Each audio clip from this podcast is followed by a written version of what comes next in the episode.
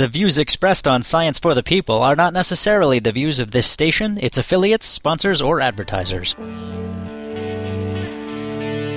On this week's Science for the People, we're discussing the ethics around medicine, research, and human life. Later on, we'll explore the recent human embryo modification experiments. But first, let's take a look at Alberta's eugenics history.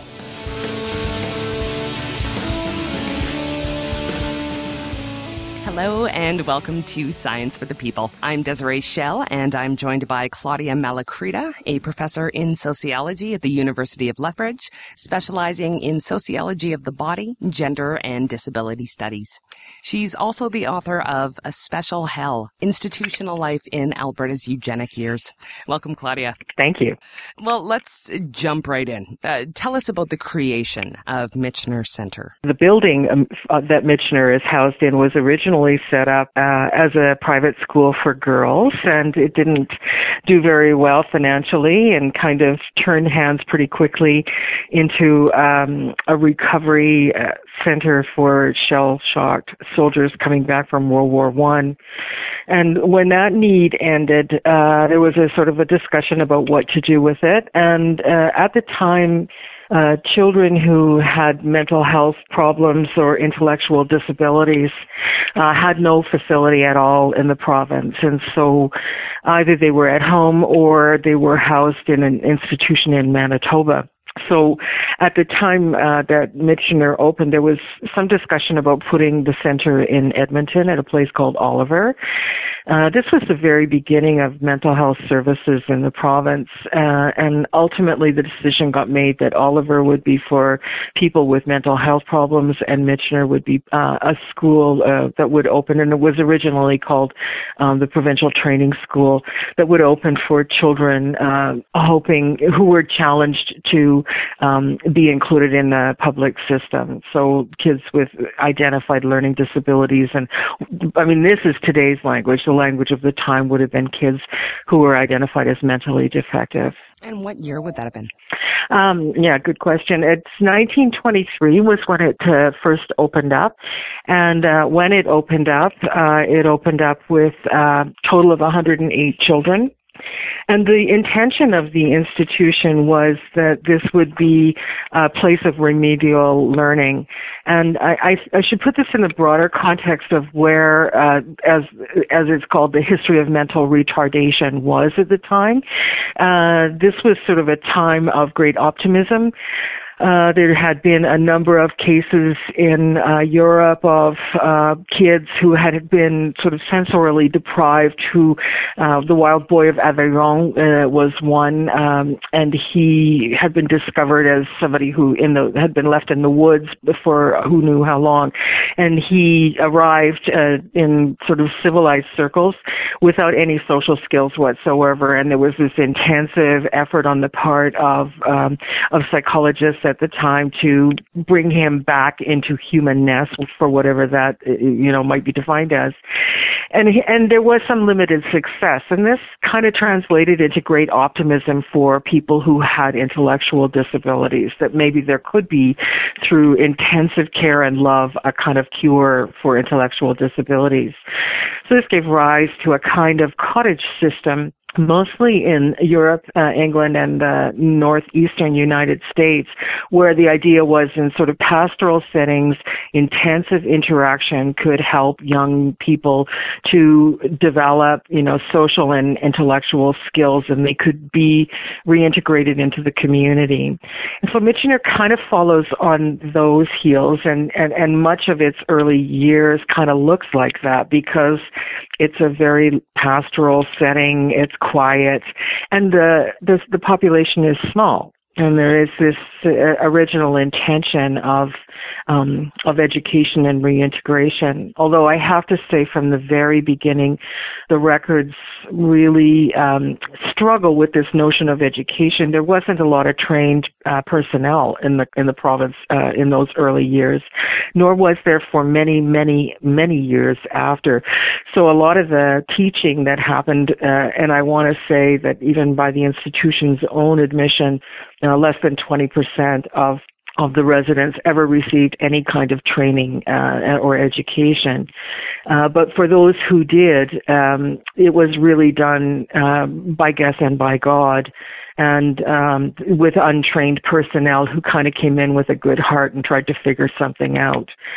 So that's sort of the, those are the, that's sort of a big picture sketch of the early years of the institution. So this wasn't necessarily solely uh, children with physical or mental disabilities, then. Uh, well, you know, psychology is often a loose science, so identifying, uh, uh, you know, who is disabled or who um, is mentally ill is something that even today we struggle with. And in those days, I mean, the categorizations of people as they came in uh, were, uh, you know, they were imbeciles and morons and idiots, and those kinds of really gross categories were based on not really a lot of fine science or um you know or testing. I mean uh certainly in in alberta i mean even in the 70s one of the people who i spoke with who worked at Michener uh, as a registered uh, as a not as a registered psychologist excuse me as a psychologist uh described how he had graduated with a BA in 1971 and came to work at Michener and sort of in his first week of work administered his first ever WISC intelligence test without any training at all. So who was who you know who was intellectually disabled is even at that level quite difficult to uh, to ascertain. But another another thing that I will say is um, a lot of, uh, we know from the record that there was a misrepresentation or an overrepresentation of a lot of sort of ethnic and immigrant groups. So Eastern uh, Europeans, Ukrainians, Italians, Greeks, new immigrants, uh, the records break down the religious backgrounds of uh, of inmates and overwhelmingly Catholic or Orthodox, uh, you know, population in the institution um, uh, there, I, this this I I can't actually speak to from my own research uh, because I didn't see in the record where it was broken down that they were First Nation or Métis, but there are others who have written to the effect that you know these these institutions um, these these groups were overrepresented in the institutional population, and also people that were living in you know lower socio socioeconomic Absolutely. statuses, right? Uh, you know, lower socio socioeconomic status uh, for sure, and that would be typical of immigrants and of Eastern Europeans in in Alberta. I've got to say, in the early decades for sure, but also I think there was a sort of a moral coding of some people, so an over-representation of single-parent families, and certainly right up until the 80s, that would have been a highly stigmatized kind of identity. Um, alcoholism, what was called pauperism, uh, and in the early years, pauperism was something that was presumed actually to have a sort of an, a heritable quality. Uh, they didn't use terms like genetic, but uh, there was a, a, um, a strong argument that there was some polluting quality to these kinds of people, and containment would certainly be the right response to it. Which is basically passive eugenics. Exactly, yeah. And, and that is, uh, so uh, Michener operated in a, in a way of passive eugenics and active eugenics. So passively, I mean, to sequester uh, sections of the population and keep them away. And as I, as I alluded to earlier, I mean, Michener Center or Provincial Training School was a very uh, isolated uh, facility. Uh, it sat outside of Red Deer, uh, you know, um, separated by a river from the city and on a hill and a wooded hill. And um, Red Deer itself was a very small town when it opened. I, I uh, don't actually have the numbers at hand, but you know, 20,000 people and, and an hour and a half from the nearest town in either direction or, you know, Calgary and Edmonton in either direction. So, you know, these were people who were not going to be getting out and about and, uh, and having, having sex and making babies. And in the institution itself, from the very beginning, there was lockdown. Uh, there was sexual segregation to ensure that there was no, um, pregnancies uh, occurring uh, within the population. That said, uh, there are regular reports in the eugenic record of of um, of sterilizations uh, and simultaneous abortions. Uh, so obviously there was sexual activity, and I would I would surmise, although it's not um, it's not confirmed in the record very frequently, but sexual assault as well. There were some cases that actually did uh, make their way uh, to um, to the public eye uh, and to prosecution or dismissal, but they were rare. You're listening to Science for the People, and I'm talking to Claudia Malacrida, author of A Special Hell Institutional Life in Alberta's Eugenic Years. So maybe let's take a step back, because this is all awful. so, um, yes, indeed. Why would why would parents uh, allow their children to go to a facility mm. like this? Um, I think there are a number of reasons that a parent would do this. I mean, first and foremost, uh, for parents, there were no other options.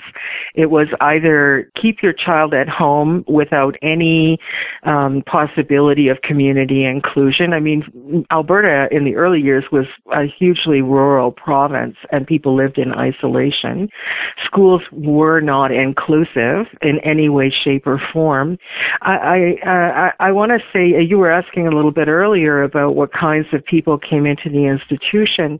Uh, I, amongst the people who I interviewed, there were a couple of women who had just contracted polio and spent a few years out of the school system due to illness and were not um, accommodated on their return. The schools couldn't accept them because they were too old and there was no alternative for them. So Michener seemed as though it was offering um, the only answer for those families, which seems, you know, incredible in retrospect. So there was that. Uh, there was also uh, a huge belief uh, that such children, um, despite the optimism of the early 20th century, where you know there was this thought that love and tenderness could cure such kids, it pretty quickly uh, became apparent that that wasn't going to happen, and um, we moved from the early 19th century to the you know in the sort of 30s and, and forward uh, to a place where this we moved to a more of a warehousing model. So these were, you know, these were kids who were not seen as reintegratable to great extent and um, economic factors would have would have uh, filled uh, parents' decisions as well. Would have informed parents' decisions as well. Um, you know, if you're trying to run a farm and it's the dirty 30s and you have no money and you're told by the family physician that this is the best option, and and parents were told this, their kids didn't have any place else to go. Um, and the and the medical system and the psychological system such as it was really uh, impressed on families that the service would be there. And i've i've read the admission materials uh, that parents were provided with, and it's a very optimistically worded, and there's a, it's very compassionately worded. Once kids got in there, I think parents had a completely different experience and felt a lot of ambivalence.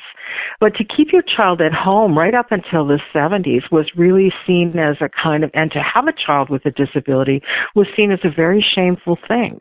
So, well, what were these children's lives like in Michener?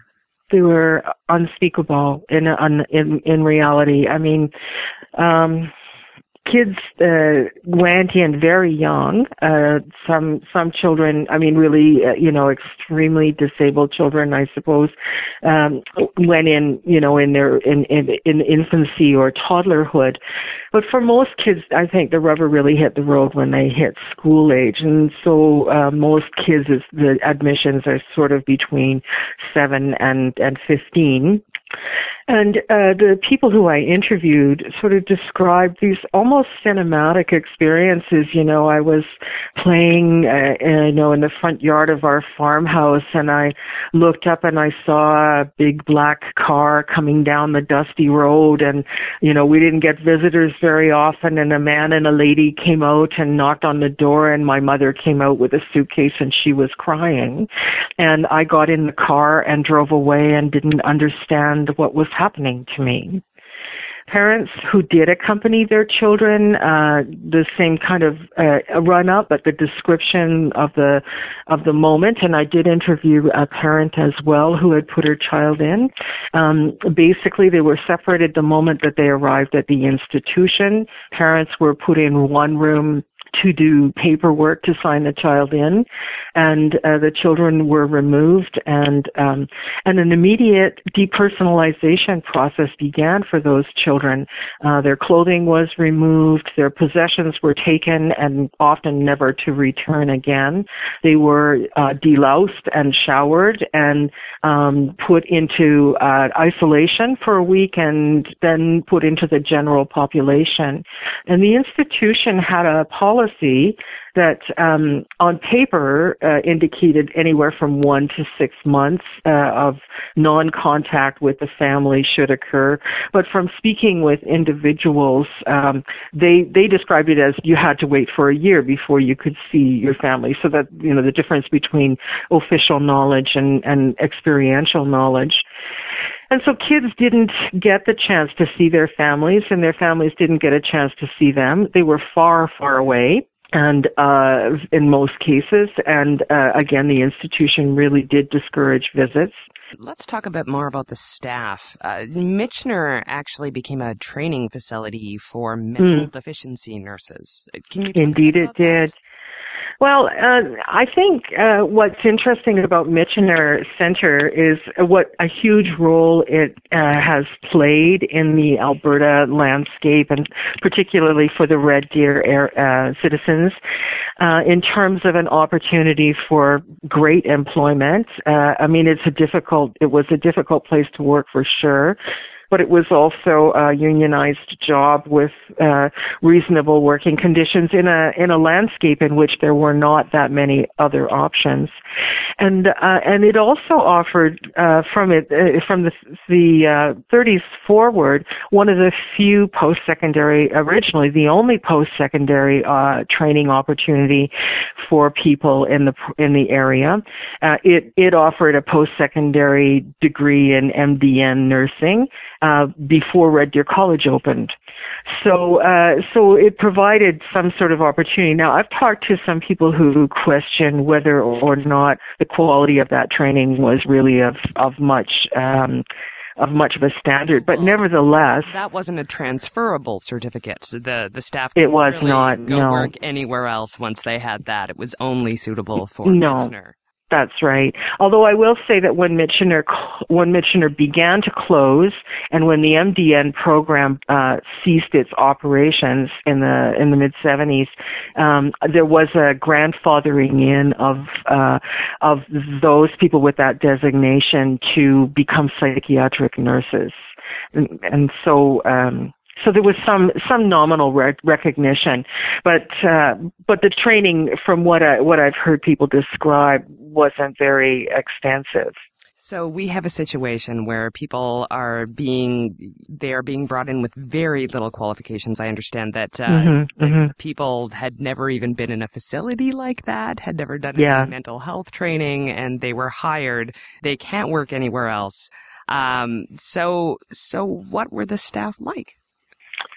you know, I, I honestly don't want to speculate on on what they were like. Well, I can. What did certain, the residents say? Um, I don't think it was a play. Well, first of all, the residents did not speak kindly about staff in a general way.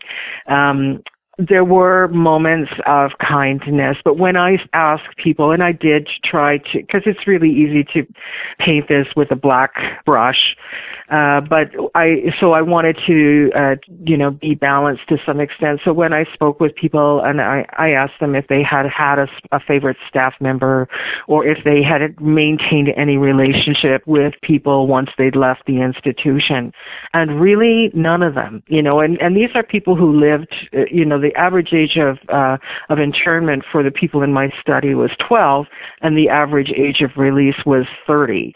So these were people who had spent like their formative years in the institution and yet felt no um, no connection to those people with whom they'd worked for years because people people started working at Michener and stayed there. It wasn't a there was high turnover um I think in the unskilled ranks, but there were many people who had long and sustained careers there.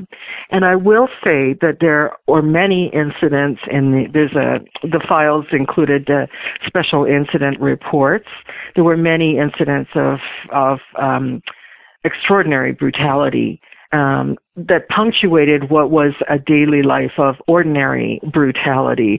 So people were not treated with a lot of care. Uh, handling was rough.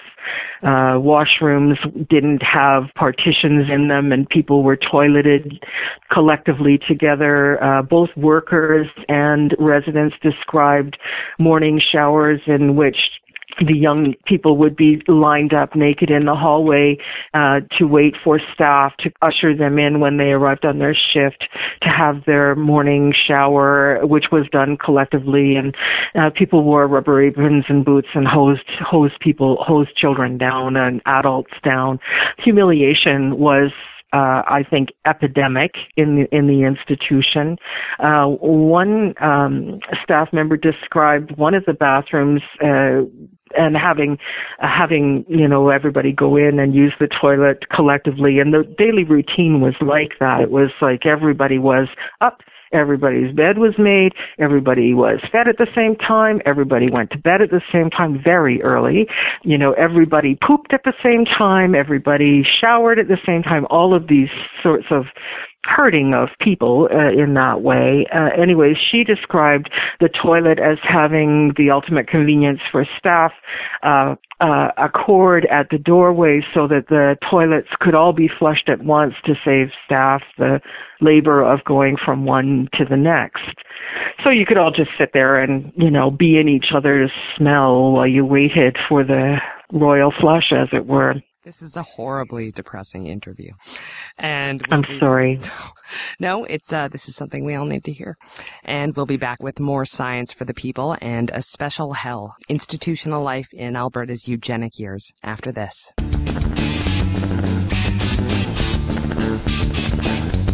Science for the People is a weekly radio show exploring everyday life from a scientific perspective. To find out where Science for the People airs near you, or to listen to past episodes, check out our website at scienceforthepeople.ca. You'll also find links to connect with us on Facebook, Twitter, and Google, or to subscribe to the podcast in iTunes. And now, back to the show. Welcome back to Science for the People. I'm Desiree Schell, and my guest is Claudia Malacrida, author of A Special Hell Institutional Life in Alberta's Eugenic Years.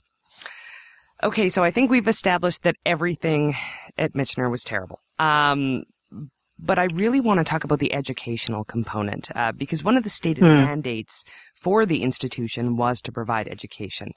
Uh, so, what was education like there? Starting with maybe the the supposed academic education. You mean for workers or for oh for children? For children. Um, well, uh, first of all, uh, the original idea uh, was that children would receive some sort of training, whether it would be academic or, you know, sort of regular curriculum education or vocational training, and be returned to community. But by 1960, Oh, gee, I'm gonna. I, I don't have dates in front of me. I'm gonna say 68. It was. It had reached such a point that they understood that they were not um, returning kids to the community, and the place was bulging at the seams.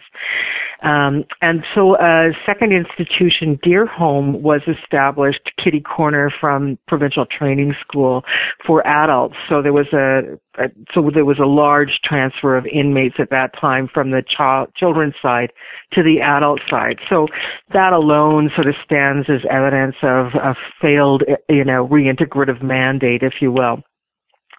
But um, as I alluded to earlier, I mean, the first training um, was done without any kind of trained personnel, people basically doing it by braille.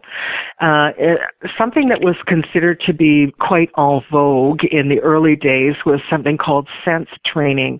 It was uh, de- devised by um, uh, Seguin, who S-E-G-U-I-N, who had been uh, one of the people who had worked with the Wild Boy of Aveyron, and uh, the way that it was characterized was it's supposed to be this intense one-on-one interaction where the individual would be presented with objects, for example, that they would feel and touch and taste and smell and learn the words to, and uh, you know this very very intense interpersonal interaction, sustained one-on-one and from the beginning, that was pretty much a failure. Uh, it was sustained throughout the duration of the institution, but um, it was to be done in combination with a, you know, a, an intense personal, loving set of relationships. So you can imagine, given the conditions of life in Michener, how likely that was going to be, and then and, and and then with training with personnel who really had no training in how to do this, and um, and the sort of uh, short staffing that was always chronic uh, in the institution meant that there was just never enough time for that kind of um, that kind of a program to really, even if it were effective, to really be uh, instituted properly. So that uh, was something that w- that limped along for many years uh, for a very small portion of the population. Um, and the idea was that once you finish your sense training, then you would be ready to take on more traditional school type training and or vocational training. And the school training, um, they actually, uh, you know, Michener by the time it reached its heyday in the 60s uh, and early 70s had almost 2,500 residents in it, and um, they built only in the 60s the first schoolhouse. And it's a very small building. It has uh, six small classrooms, probably enough to seat maybe 120 kids. And uh, so people, uh, a very elite and very small portion of the children were ever able to attend that school. It um, only went to grade five.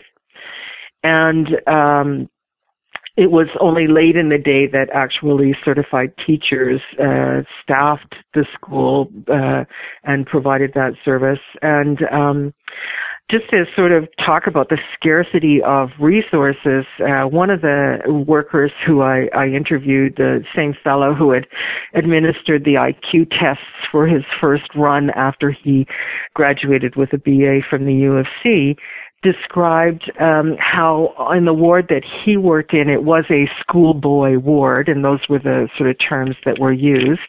And uh, there wasn't a, enough school clothing, i.e., street clothing, to go around. So um, one batch would go in the morning in the clothes, and they'd come home take them off, have their lunch, and put on the little coveralls or shifts that were available for people in the wards. And and then the next batch would put those clothes on and go for the afternoon. It wasn't a full time uh, uh, engagement with education. It wasn't one that had uh, a lot of scope to it a number of the people who I spoke with, uh, particularly the two women who had polio, um, described how they just did grade five again and again until uh, they were old enough to be shifted over to Deer Home onto the adult side. So that's academic training. Now, as befits vocational training, um, this is a really complicated and uh, I think, challenging uh, aspect of Michener's existence.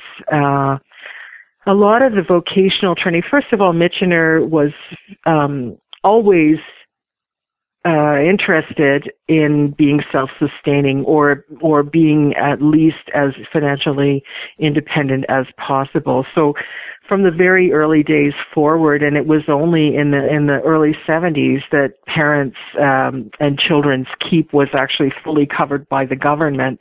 But uh, parents and families and, and the estates of families were used to pay for the upkeep of children.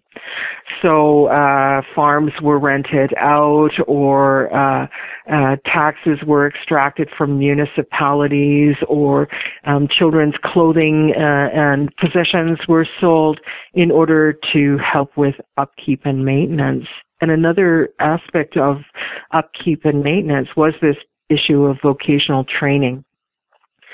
So uh, children in the institution, uh, the the institution by the time it it, it reached its heyday had uh, over 60, 60 buildings on the campus, uh, including uh, greenhouses, a shoemaker, a commercial laundry, a um, commercial kitchen, of course, uh, canning facilities, a sewing um, facility where the clothing for everybody uh, on campus was produced. And this was staffed by children and young adults in the institution uh, whose work was um, characterized as training and hence was not paid but was but was nevertheless crucial to the running of the institution. In addition, um, people who were considered to be high grade. And this is institutional language I'm using. So this would be people who were, uh, who functioned, uh, you know, very well and who were quite bright, um, were called upon to provide primary care to low grades or people who required feeding and clothing and, um, having their beds made and, and, uh, you know, being moved around. So not only not skilled workers, but actually, you know, young, young people and inmates in the institution provided care to many of the residents. Okay, now I really want to talk about uh, the sterilization aspect because we talked mm. about the passive eugenics of, of simply warehousing people in a, in a institution, but this is active eugenics that we're talking about. Right. So Alberta had a sexual sterilization act, and and it's it's quite funny. Like going back through the Hansard records of the uh, of the government uh, in, those um, years of Michener's establishment and the early years of the eugenic debate, which was stunningly brief, I just would like to say. Um, many of the players are the same. So we have um, we have people from the United Farm uh, Workers uh, Women of Alberta who are concerned about um, you know the overbreeding of the wrong kinds of people and social disarray. I mean, uh, a number of the women who were involved in the United Farmers of Alberta early government were uh, were social reformers whose uh, successes gave them positions of having uh, to deal with families that were struggling. So uh, we have, uh, you know, uh, Irene Parlby, who is the first member uh, minister uh, in the in the um, Alberta government, who is a woman. She is given that posting without portfolio, but it sort of falls to that she um, becomes responsible for looking after children and families. And you know, this is a new province, and people are trying to homestead and live their lives, and uh, you know, they're dis- they're detached from their home communities, and there's quite a bit of social disarray. There's family violence and alcoholism and all kinds of stuff. And, um, and she's horrified. These, uh, social reformers are making, uh, a move to try and improve society on the one hand by providing care to people with intellectual disabilities, uh, and and their motives are kind. On the other hand, they're worried to death about the potential pollution, and that would have been the thinking of the time of these people being left free to breed indiscriminately. They're uh, worried about, on the one hand, protecting women from having the burden of having families that are way too large and feeling the bite of poverty. And on the other hand, they're not wanting the state to bear any kind of responsibility for those families. So these multiple kinds of imp- impetus are working at the same time to develop places like Michener and Ponoka, uh, which was an institution for for people with mental illness that opened around the same time and they're arguing for the Sexual Sterilization Act. So Michener opens, in 23, the Sexual Sterilization Act passes in 28. It probably could have done so a year earlier, but they had a, a, a an urgent other debate going on in Parliament that delayed the delayed the passage of the bill. It goes, it passes completely unopposed. There's very little debate in the House. And the idea is that this will help women to reduce their family sizes and reduce the sort of social burden of those stresses. And lo and behold, so it starts as a voluntary sterilization act. And lo and behold, they, they put this into place and there is not a stampede of people coming in and saying, sterilize me. so then it's sort of, well, then what to do? And so there are a number of uh, amendments to the Act. Uh, in 33, the First Amendment is a one that um, makes it possible for people to be sterilized if they um, are people to be sterilized, excuse me, without their consent if they are de- deemed to be incompetent to grant consent. So uh, this includes a number of people, and with subsequent revisions of the act, the net just gets wider. But basically, it is people who are considered to be mentally defective, and people who are in a psychotic state. So what ends up happening, and it, this is um, this is worth uh, remembering my story about the young uh, BA with uh, in psychology who comes in and starts administering IQ tests in his first week of work without any training. Basically, if you have if you have a score on an IQ test that deems you to be mentally defective, which is arbitrarily set at 70, then your your permission is no longer required you're deemed not competent to give that permission. So what this meant was that people who were in Michener and people who were in Ponoka, uh, which is the, the Institute for People with Mental Illness, uh, who were deemed to be psychotic, uh, were vulnerable to involuntary sterilization. So the eugenics board, which met quarterly across the province from 1928 until the rescinding of the act in 1972. Um, passed actually, you know, some 5,600 cases uh, for sterilization during its operation, but it actually only passed clear, which means passed without any opposition or impediment 2,400 people who were involuntarily sterilized. It's actually a few less than this. And, and most of those came from Michener. I would just like to point out to anybody who is considering buying this book, uh, first of all, I deeply recommend it. And second of all, it will make you violently angry. So do keep that in mind. Um, so it should, I just want to point this out. So what this did is, is completely eliminated the concept of consent yes. for this this surgery. And it, it should right. be noted that, that some people didn't even know that they were sterilized until after mm. leaving Michener, correct? Absolutely. Yes, I mean the most famous case or the most probably popularly known case is that of Leilani Muir, uh, who was the first litigant against the Alberta government uh, to sue for um, wrongful sterilization and also wrongful confinement. So intriguingly enough, like even in that case, there was a recognition of the inappropriateness of the institution. And just, um, if I could, uh, the inappropriateness of the institution, I think, needs to be um, highlighted in the sense that the government itself has been um, quite conscious that this is a place that needs to close or needed to close for a long time.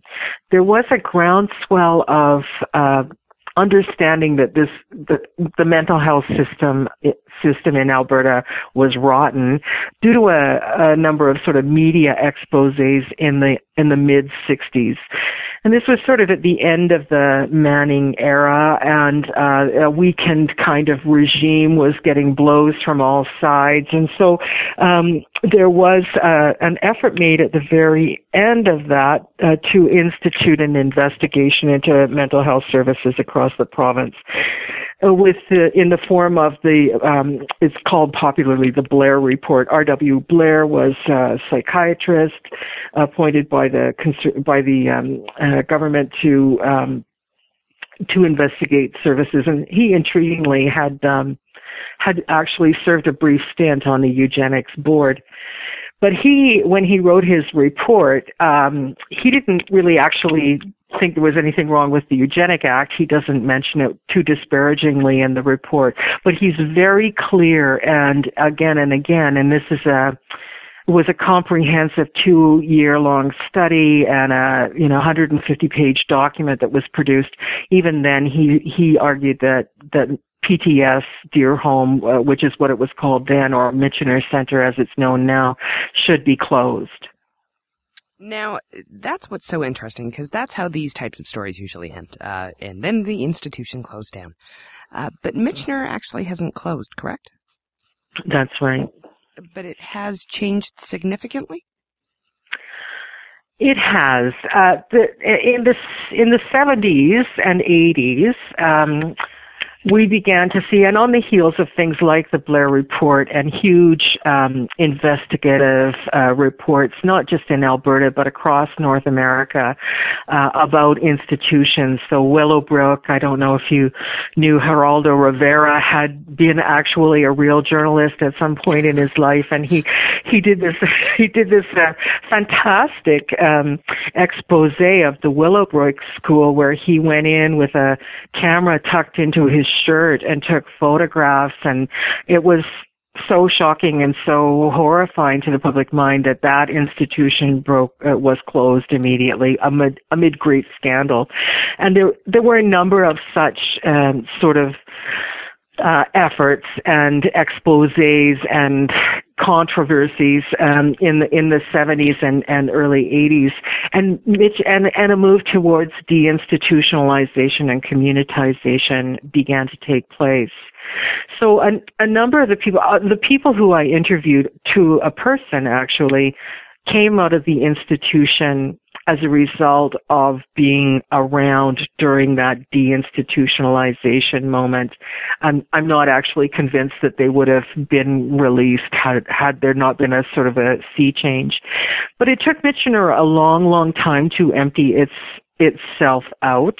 Um, when I was uh, first doing interviews, which the first ones now go back to the late 1990s, um, I uh, had a, a discussion with uh, the then personal communications uh, uh, individual, and she um, she indicated that there was a population of some 350 people still living in the residence for you know at it's sort of in the year 2000 um, from an all-time high in the late 60s early 70s of around 2500 so you know it was a slow uh, a slow progression. It wasn't like the doors were opened and people were were let go.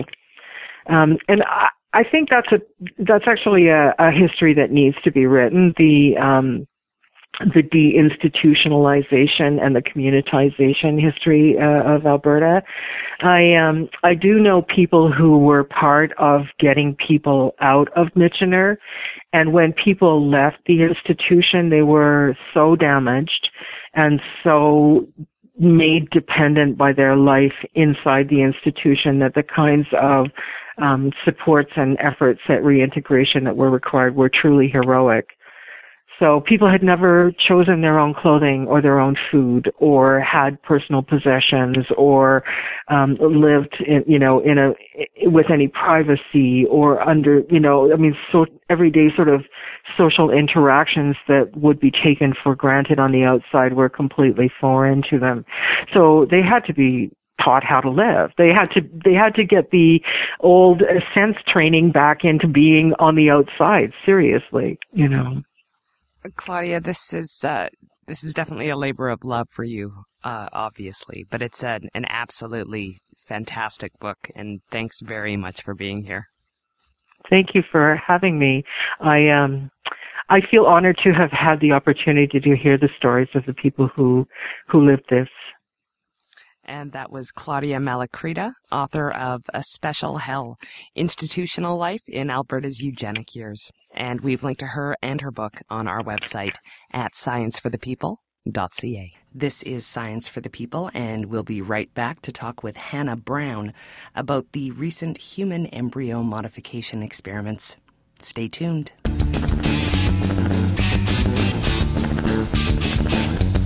Science for the People is a weekly radio show exploring everyday life from a scientific perspective. To find out where Science for the People airs near you, or to listen to past episodes, check out our website at scienceforthepeople.ca. You'll also find links to connect with us on Facebook, Twitter, and Google, or to subscribe to the podcast in iTunes. And now, back to the show. This is Desiree Schell, and next on Science for the People, I'm joined by Hannah Brown, PhD, a Robinson Research Institute postdoctoral fellow who recently established the Embryo Metaboloepigenetics Laboratory at the University of Adelaide in Australia. And we are going to be talking about the world's first genetically modified human embryo. Really good to have you here, Hannah. Great, thank you for having me. So, uh, break this down for us. This is the first time that this has been done? Yeah, absolutely. Well, it's the first reported time that it's been done. So, you know, we go out, we go ahead and do research and then we publish it. We, it goes to peer review and we publish it. And this is the first time we've seen any evidence that, that anyone has, has performed these kinds of experiments on human embryos. And who are these folks? Who did it? Um, they're a research team from China, so um, they're not particularly well known, um, nor have they been well known in this field before. But they, they claim to have, have done this this first. Um, they're generating the first human embryo. Okay, so now the first human embryo. Uh, what what exactly did they do? What does that mean? So what they did was they um, they collaborated or worked with uh, a local IVF clinic, not unlike the, the IVF clinics that exist worldwide, and they obtained some non-viable embryos. And what I mean by non-viable is that these embryos aren't capable of going on to form a pregnancy. So in this case, they had an egg that had been fertilized by two sperms, so it had too much DNA, meaning that it, it wasn't going to be able to go on and form an form a baby. And they got these embryos, and they inserted what we call a CRISPR-Cas9 system, but it's kind of like a sat-nav uh, localized pair of molecular scissors that go to a particular region of the DNA and that cut out a region of the DNA. And so in this case, what they wanted to do was try and cut out a piece of the DNA that causes disease, a disease which is known as beta thalassemia. And so they sent these sat nav guided scissors, molecular scissors, to the part of the DNA in the embryo that causes uh, beta thalassemia and they tried to cut it out and replace it with a non-disease, uh, non-diseased piece of DNA in the hope that they could cure this disease in the embryo. Now, did it work? Well, that's a good question. It, I guess it, it, the, that comes down to what you consider work. So they were successfully able to cut out pieces of the DNA, but what they also did was cut out the wrong pieces. So it didn't go as well as they'd planned, and they couldn't have predicted that this that this system would not work particularly well in these embryos. So, even though they they tried to cut out, they they did they were able to cut out the right piece of DNA. They also made made cuts in the DNA at the wrong places, causing what we would think to be detrimental effects. So now, even that being said, this is revolutionary, correct? It's it's not overstating it to say that this is a tremendous tremendous moment in history. Yeah, absolutely. I think you know the, the both the biological and the ethical uh, the ethics fields are really excited and concerned at the same time by this research. It really is a breakthrough, considering that the possibility that we are able to, you know, cut out a piece of DNA that causes, in this case, beta thalassemia or diseases, genetic diseases like cystic fibrosis or Huntington's disease, which are you know which are really terrible diseases which have really big impacts on the on the healthcare system. So the possibility possibility that we are able to modify these damaged bits of DNA and replace them with healthy bits that would perhaps lead to the, the production of a baby that doesn't have these diseases really, I mean, it is, it is a massive breakthrough. But here's where things get sticky. Now, you, you mentioned ethical concerns, and we'll talk a bit about that later. Um, but let's talk about the safety concerns first. Um, so, these off-target effects that I keep reading about, what what does that yep. mean? So, the off-target effects are the are the inability for them to predict where where in the DNA that these scissors were going to cut, and meaning and the off target suggests that they were not reaching the right target, not not getting the diseased bit of DNA, but but targeting other parts of the DNA which it shouldn't have been. The, the I guess the healthy normal parts of the DNA. And what is mosaicism? Um, mosaicism means that it didn't happen the same in every cell. So while they injected these into many embryos, I think in a number of embryos in the 80s, they didn't get the same effect in every cell. So mosaicism just means that, that the effect wasn't the same over, over all of the cells. So does that mean that this technology would be considered unsafe?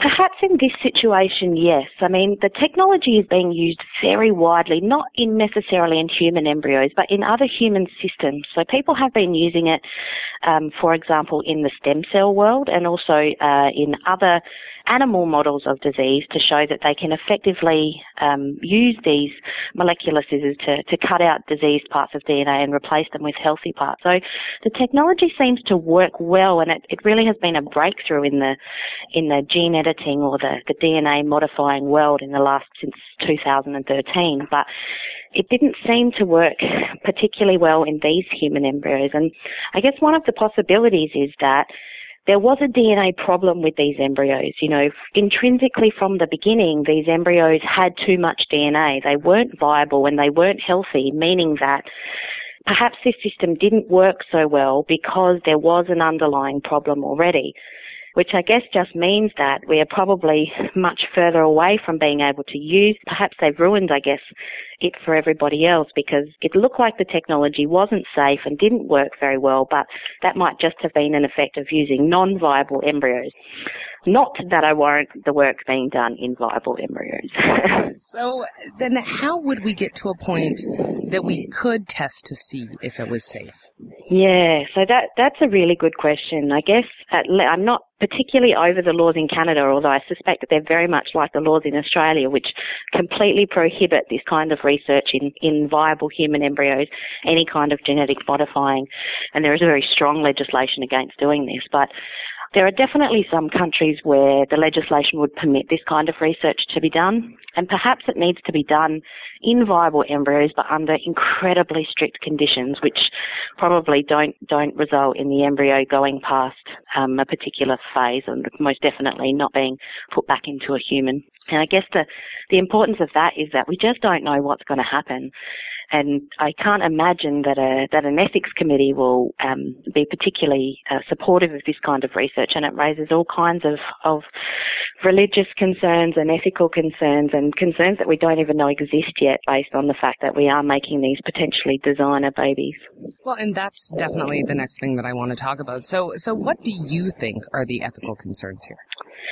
Um, for me, I think the ethical concerns are that we don't have a safe way to test whether this is effective long term. So I can't imagine a world where we can justify taking one of these embryos where we took out a disease um, and putting these embryos back into a woman and having her, you know, gestate this pregnancy for nine months and then not knowing what the outcome for the fetus would be or the or the offspring, the baby. So this baby could be born with with all kinds of um, problems that we just couldn't foresee based on the fact that we really don't understand how this technology works. So I think that any that the possibility of of those kinds of experiments being done are a long way away, and we have to know a lot more about the the safety and the the uh, effectiveness of the treatments that we're using. But I, I, to me, that raises the greatest ethical concern that we we really don't have a safe way to test it without without generating a human.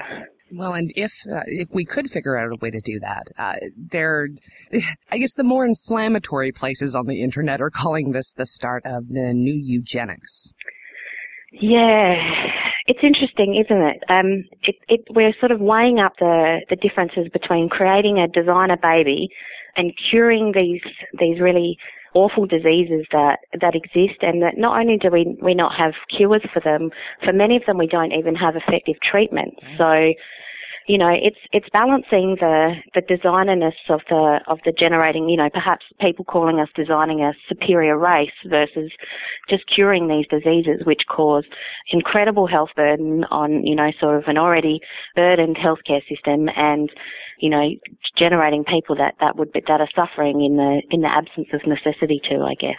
Well, and actually, it, it, seems that scientists are fairly divided as to the value of this research, aren't they? Yeah, certainly. I guess even before this research was published, there was sort of a a whisper or a rumor that it was coming and, and it really did divide the field. It divided the, there were the scientists who are using these kind of technologies for generation of stem cells and, you know, and looking at them in, in other animal models of disease saying that this would harm their research and it would give it a, a negative impact. And then there's the other the other, um, the embryo field, people excited by the embryo field that think that the, you know, that this is a, a way to cure disease and, and reduce health burden.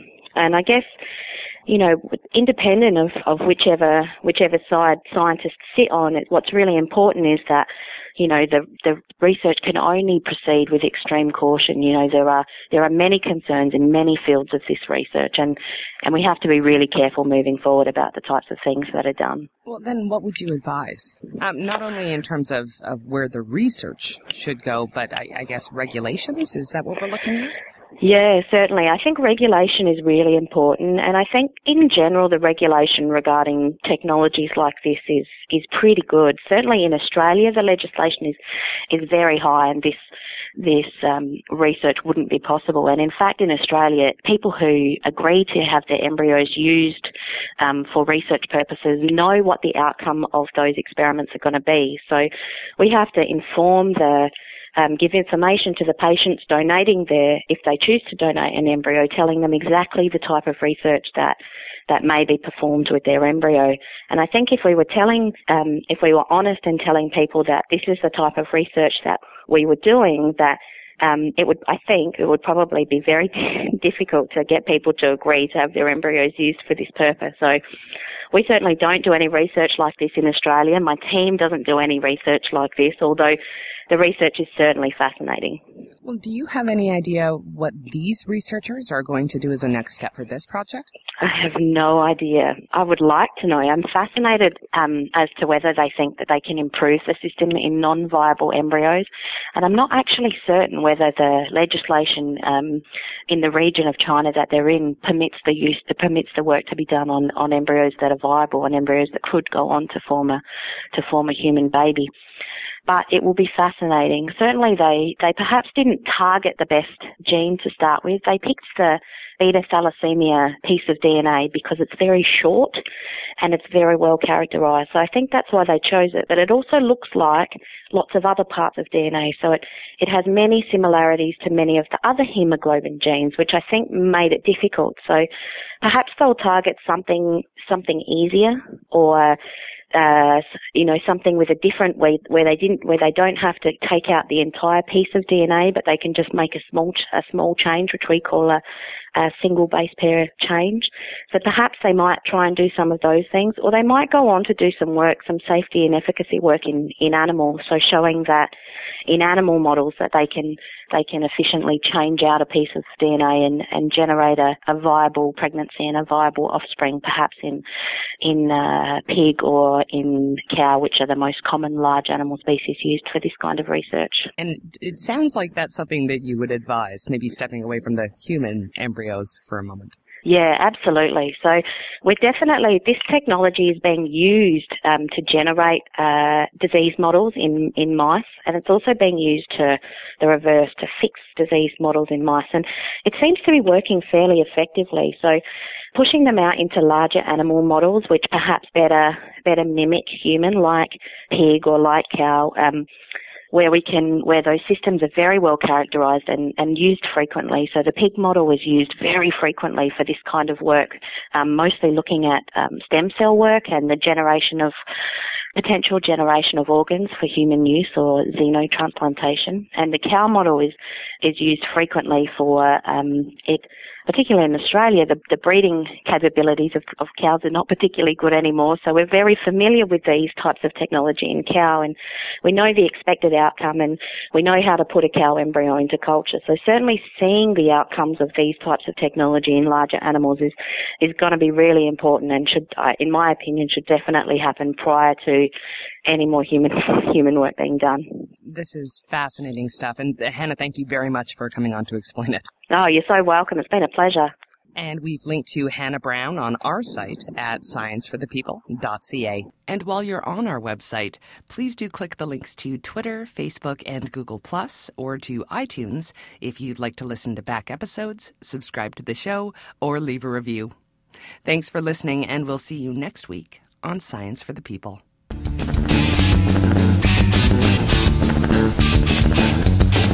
Science for the People is recorded in Edmonton, Alberta. The show is produced by Rochelle Saunders. Ryan Bromsgrove is our promotions manager. Our social media manager is Chelsea Butler. K.O. Myers updates our website. Helen Quivalon is our publishing liaison. Ed Haynes is our guest coordinator. We get research help from Josh Witten. The show is edited by K.O. Myers and Ryan Bromsgrove. Our theme song was written and recorded by Fractal Pattern and its title is Binary Consequence. The show is hosted by Rochelle Saunders, Marie Claire Shanahan, and me, Desiree Schell.